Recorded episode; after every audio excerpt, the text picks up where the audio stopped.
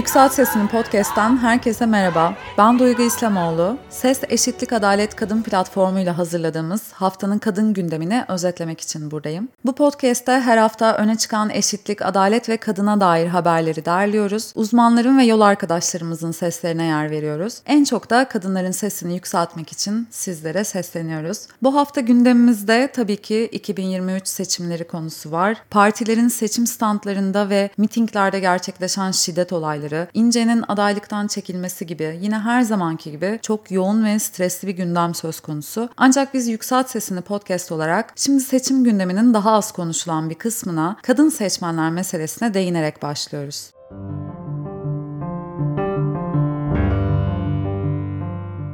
Türkiye'de nüfusun %50'si kadın. Ülkemizde 60 milyon 697 bin 843 seçmen var ve bu seçmenlerin de %50.7'si yani yarısından biraz fazlası kadın. Her yıl biliyorsunuz çeşitli bilindik şirketler, organizasyonlar tarafından seçim dönemlerinde çeşitli araştırmalar yapılıyor. Çünkü nüfus verileri bu dönemlerde çok kıymetli hale geliyor. Hangi şehirde hangi mesleği yapan insanlar, kimler, hangi partilere daha çok oy verme eğiliminde oluyor gibi sorular soruluyor. Çok detaylı araştırmalar yapılıyor ve hem halka hem de siyasi partilere bu araştırmaların sonuçları servis ediliyor. Partiler de bu sayede seçim çalışmalarını yürütüyor ve halkın ihtiyaçları ve eğilimleri de analiz edilmiş oluyor. Fakat bu çalışmalar içerisinde kadın seçmenlere dair veriler niye ise pek az. Türkiye'de hem genel nüfusun hem de seçmen nüfusunun yarısını oluşturan kadınları konu alan akademik çalışmaların bu kadar az olması da biraz düşündürücü. Geçtiğimiz hafta Fikir Turu platformu da yayınladıkları yazıyı inanılması güç ama diyerek paylaşmıştı. Fikir Turu'nda bu hafta yayınlanan Kadınlar Seçimden Ne İster başlıklı yazıyı Doktor Sevinç Bermek kaleme aldı. Kendisi karşılaştırmalı siyaset, seçim davranışı, toplumsal cinsiyet ve kamu politikaları alanında çalışan bir akademisyen. Yazısında eldeki kısıtlı seçmen verileri değerlendiriliyor ve Türkiye'deki seçmen kadınlar bir çerçeve içine alınıyor. Doktor Sevinç Bermek yazısında kadınların iş gücüne katılımının da oy tercihlerini değiştirdiğinden söz ediyor ve AK Parti seçmeninin önemli bir kısmını %37'sini ev kadınlarının oluşturuyor olması gibi ilginç verileri analiz ediyor. Yazının linkini açıklama kısmında paylaşıyoruz ve muhakkak göz atmanızı öneriyoruz.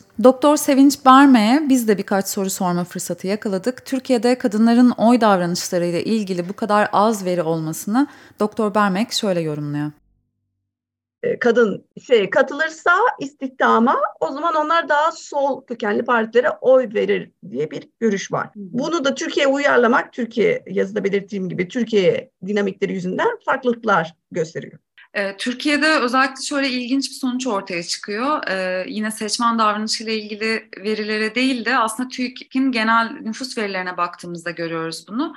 AK Parti seçmeninin önemli bir kısmını ev kadınlarının oluşturduğunu görüyoruz. Dediğiniz gibi aslında istihdama yönelik yapılan bir araştırma sonucu anladığım kadarıyla elde edilmiş bir veri bu. Ve buradan da biz bazı sonuçlar elde ediyoruz. Ev kadınlarının AK Parti'ye oy verme eğiliminde olabileceği gibi e, sorular geliyor aklımıza. Türkiye'de kadınlar nasıl karar veriyor diyebiliriz. Bu elimizdeki verilere bakarak Türkiye'de kadın seçmenler nasıl tercihlerini neye göre belirliyorlar? Şöyle diyebiliriz. Kadınlar Türk seçmenini ben daha çok yani tabii ideolojik tarafı da var. Ancak e, genelde pragmatik olarak görüyorum. Yani çalışan kadın, çalışmayan kadın diye baktığımızda çalışmayan kadının ev kurucu yine tabiriyle olan kadınların farklı bir e, beklentisi var. E, çalışan kadının farklı bir e, beklentisi oluyor. Evet, bu hafta gördüğümüz raporlardan biri de e, Kürt Çalışmaları Derneği'nin bir e, araştırmasıydı.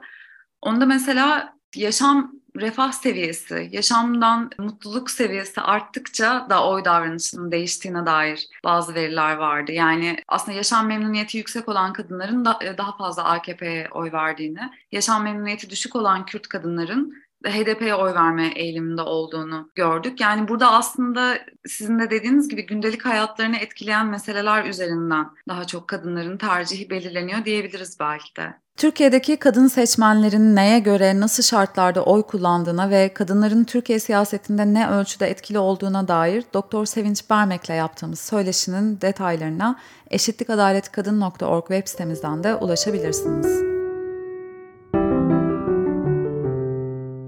Yerli ve yabancı basında Türkiye'deki kadın seçmenlerin durumuyla ilgili görüşleri derleyen haberimizle devam ediyoruz. Ses Eşitlik Adalet Kadın Platformu editörümüz Eda Doğançay'ın derlediği haberde gazete Duvar'ın da aktardığı Fransız basınından Türkiye'ye bir bakış yer alıyor. Frans 24 haber sitesi muhafazakar kadınların Erdoğan'ın seçimleri kazanmasında merkezi önem taşıdığını söylemiş. Fakat Fransız gazetesine göre AKP'nin muhafazakar kadınlardan aldığı destek bu seçimlerde azalıyor.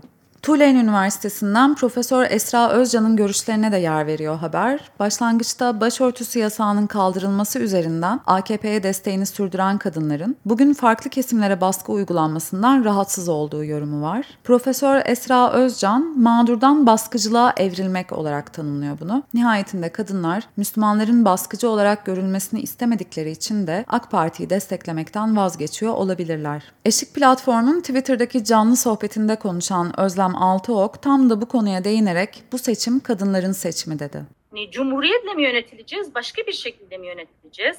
Bunu e, belirleyen aslında bu genel hani daha soyut demokratik, güvenlik vesaire gibi söylemlerden biraz daha direkt olarak hani başta kız çocuklarının, kadınların, LGBT artıların e, hayat güvenliğiyle ilgili bir şey. Yani yaşam hakkıyla ilgili bir e, seçime döndü. Kadınların seçimi diye boşuna demiyoruz. Bu arada Türkiye'de e, kadın seçmenler daha fazla erkek seçmenlerden. E, yurt dışında tam tersi durum. Erkek seçmenler kadın seçmenlerden daha fazla. Gelin görün ki biz e, ne anketlerde toplumsal cinsiyet e, verisi, cinsiyete göre ayrıştırılmış veri görebiliyoruz. Ben göremedim yani şu ana kadar e, o, o verileri. Ne de yani buna yeterince e, bakıp bu, bu, bu noktadan e, bir analiz yapıyoruz.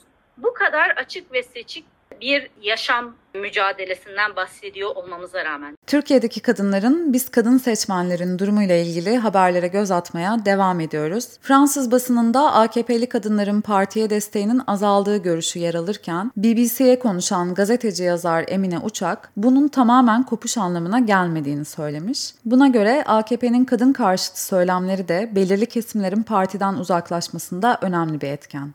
Akademisyen Feyza Akın Erdem de artık hiçbirimizin şiddete tahammülü kalmadığını hatırlatarak toplumun hangi kesiminden olursak olalım şiddete karşı duruşumuz bizi birleştiriyor diyor. Kürt Çalışmaları Derneği'nin bu hafta duyurduğu Kürt Kadınları başlıklı raporda kadın seçmen profiline ve kadın meselelerinin kadın seçmeni nasıl bir araya getirdiğine dair önemli veriler sunuyor bize. Kürt kadınlar kimdir sorusuna cevap arayan kapsamlı çalışmada AKP'ye, CHP'ye ve HDP'ye oy veren Kürt kadınların profiliyle ilgili de ipuçlarına rastladık. Raporun sonuçlarında yer alan verilerden biri şöyle. Kürt kadınların %55'i kendini sol görüşlü olarak tarif ediyor. Ülkenin batı şehirlerinde yaşayan Kürt kadınlarda sol görüşlü olanların oranı daha yüksek. %61. Farklı siyasi yaklaşımları olan Kürt kadınların özellikle İstanbul Sözleşmesi gibi konulardaki görüşleri de elbette farklı olabiliyor. Ancak yine birleştiğimiz nokta özgürlük ve barış taleplerimiz. Kürt Çalışmaları Derneği'nin yayınladığı raporun sonuçlarına göre Kürt kadınların siyasetten beklentisi ortak. Kürt kadınları da ekonomik sorunların ve Kürt sorunun çözülmesini, özgürlüğü ve barışı istiyor. Raporun detaylarına eşitlikadaletkadın.org'da göz atabilirsiniz.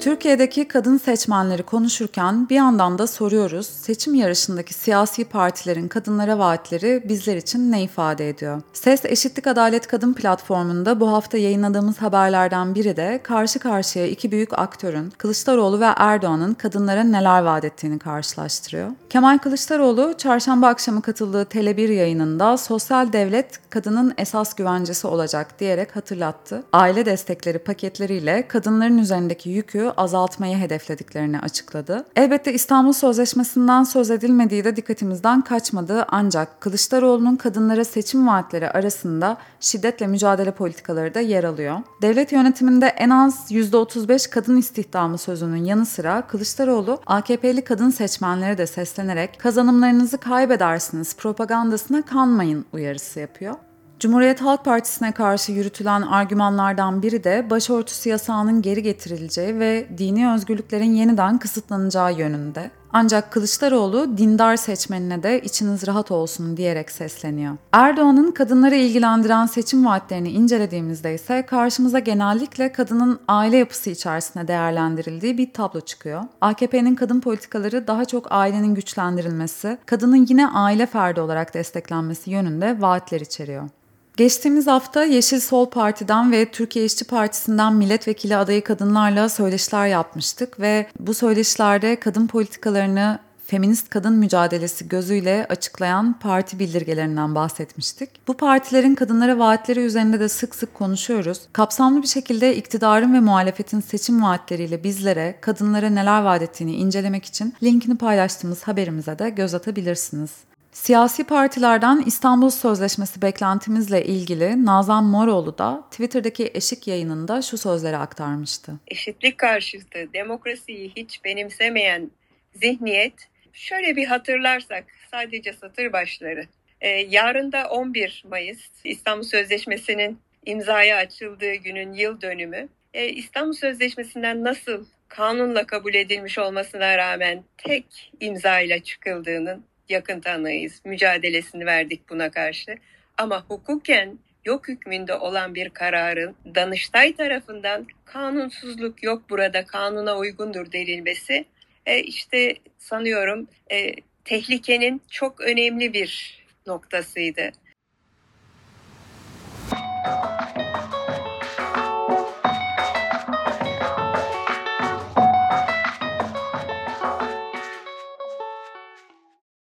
İstanbul Sözleşmesi seçim vaatleri söz konusu olduğunda ana akım partiler tarafından pek konu edinilmiyor. Ancak feminist hareketin kadın mücadelesinin sesi olarak hep söylüyoruz. Bu konunun da acilen önceliklendirilmesi, İstanbul Sözleşmesi'nin yeniden imzalanması gerekiyor. Deutsche geçtiğimiz çarşamba günü yayınladığı habere göre Avrupa Parlamentosu Avrupa Birliği'nin İstanbul Sözleşmesi'ne katılımını 6 yılın ardından tam anlamıyla onayladı. Bu büyük haber çünkü Avrupa Birliği kadınlara ve kız çocuklarına yönelik şiddetin önlenmesi ve bununla mücadele ilişkin yasal olarak bağlayıcı ilk uluslararası belge olan İstanbul Sözleşmesi'ni 13 Haziran 2017 tarihinde imzalamıştı. Avrupa Birliği üyesi ülkelerin tamamının bu sözleşmeye katılması bekleniyordu. 21 ülkede meclis onay süreci tamamlanamadığı için sözleşme Avrupa Birliği parlamentosunda kabul edilemiyordu. İstanbul Sözleşmesi nihayet Avrupa Birliği tarafından resmi olarak yürürlüğe kondu. Çünkü parlamento üye ülkelerin sürecini beklemekten vazgeçti. Avrupa Birliği Birliği Adalet Divanı'nın 2021 tarihli bilirkişi raporunda Avrupa Birliği'nin İstanbul Sözleşmesi'ni tüm üye devletlerin onayı olmaksızın onaylayabileceğini teyit etmesi sürecin gidişatını değiştiren adım olmuştu. Şimdi İstanbul Sözleşmesi Avrupa Birliği Konseyi'nin onayının ardından tam anlamıyla onaylanmış olacak ve sözleşmeyi onaylamayan üye ülkeler için de bağlayıcı olacak. Yani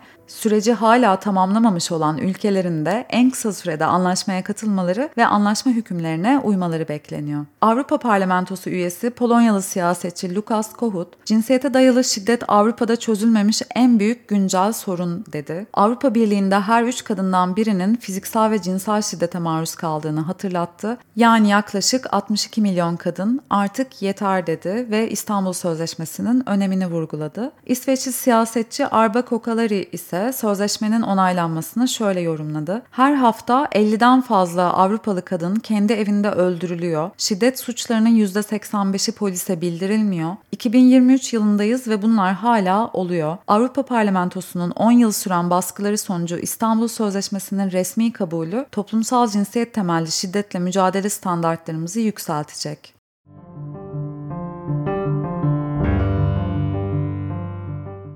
Kadın seçmenler olarak bizim de uzun zamandır sözünü ettiğimiz kadın hareketinin de yıllardır dillendirdiği bir talebimiz var. Yükselt Sesini podcast'te bu konuya sıklıkla yer veriyoruz. Biz Kadın ve Eşitlik Bakanlığı kurulmasını istiyoruz. İstanbul Sözleşmesi'ne yeniden katılmamızla dahil olmak üzere kadınların, LGBTİ artıların, hepimizin gözümüz gönlümüz rahat yaşayabilmemiz için, şiddetin her türlüsüne karşı güvende hissedebilmemiz için kadın politikalarında acil ve kapsamlı düzenlemeler yapılmasına ihtiyacımız var. Kadın ve Eşitlik Bakanlığı'nın dünyadaki örneklerini bu hafta Instagram hesabımızda da paylaşmıştık. Böyle bir bakanlığın kurulması, kadının yalnızca aile içerisinde değerlendirildiği 20 yıllık sistemin ardından Türkiye'yi bizler için yeniden güvenli bir ülke haline getirebilir. Ses Eşitlik Adalet Kadın platformunda milletvekili adayı kadınlarla yaptığımız söyleşi serimizde bu hafta görüştüğümüz isimlerden biri Dersim Dağ oldu. Dersim Dağ da Kadın Bakanlığı kurulması ile ilgili önemli noktalara değindi. Dersim Dağ meclisin en genç iki vekilinden biri ve bu yıl ikinci kez milletvekilliğine hazırlanıyor. Yeşil Sol Parti İstanbul Milletvekili adayı Dersim Dağ, Kadın ve Eşitlik Bakanlığı ile ilgili şunları söyledi.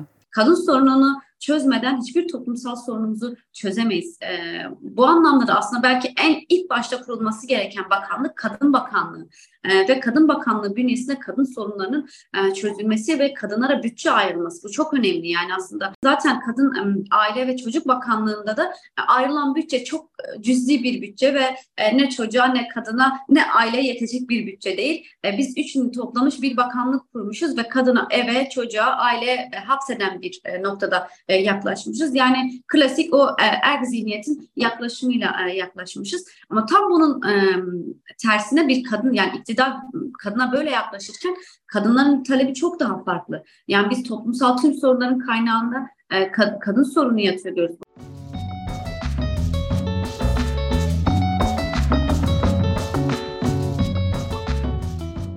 Geçtiğimiz haftaki bölümümüzde yapay zeka teknolojilerinin mevcut siyasi gündemdeki yerini konuşurken deepfake ile hazırlanan sahte videolardan ve dijital alemde artan dezenformasyon ortamından söz etmiştik. Bu hafta deepfake örneği olarak ele aldığımız videonun Cumhurbaşkanı tarafından İstanbul mitinginde gösterildiğine şahit olduk. Standlara, mitinglere taşlı sopalı saldırılar yapıldığını gördük. Yalan haberler gördük ve bu hafta gerçekten de seçimler yaklaşırken psikolojik gerginliğin de arttığı bir dönemdeyiz diyebiliriz. Gördüklerimize inanamadığımız, güzel şeyler olacağına inanmak istediğimiz zamanlarda elbette stresle baş etmek de çok kolay olmayabiliyor.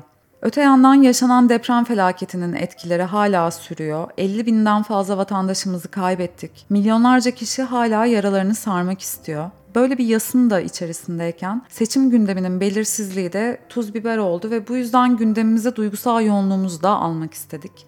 Amerika'da 2016 yılında yapılan toplumsal araştırmalar ülke genelinde stresin arttığını ve verimliliğin düştüğünü gösteren sonuçlar elde etmişlerdi. Hatta araştırmacı ve psikoterapist Steven Stosny bunu seçim yorgunluğu bozukluğu olarak literatüre geçirdi bile. Seçim dönemlerinde yaşanan stresli durumlar bizi en temel insani ihtiyacımızla ilgili kuşkuya düşürüyor. Birlikte güven içinde hayatta kalma ihtiyacımız böyle zamanlarda daha da görünür oluyor. Yaşanan şiddet ve düşmanlık güvenlik hissimizi tehdit ederken ülkenin kaderinin ne olacağı ile ilgili belirsizlik de stres seviyelerimizin normalin üstünde olmasına sebep oluyor. Yani bugünlerde kendinizi yorgun, öfkeli ya da çeşitli yoğun duygular içerisinde buluyorsanız bilin ki yalnız değilsiniz. Uzmanlar sinir sistemimizi regüle etmek ve güvenlik hissini destekleyerek stresi azaltmak için basit nefes çalışmaları gibi yöntemler öneriyorlar. Siz de seçime birkaç gün kala kendinize iyi bakmayı ihmal etmeyin. İyiye, güzelliğe dönük olun. Derin nefesler alın.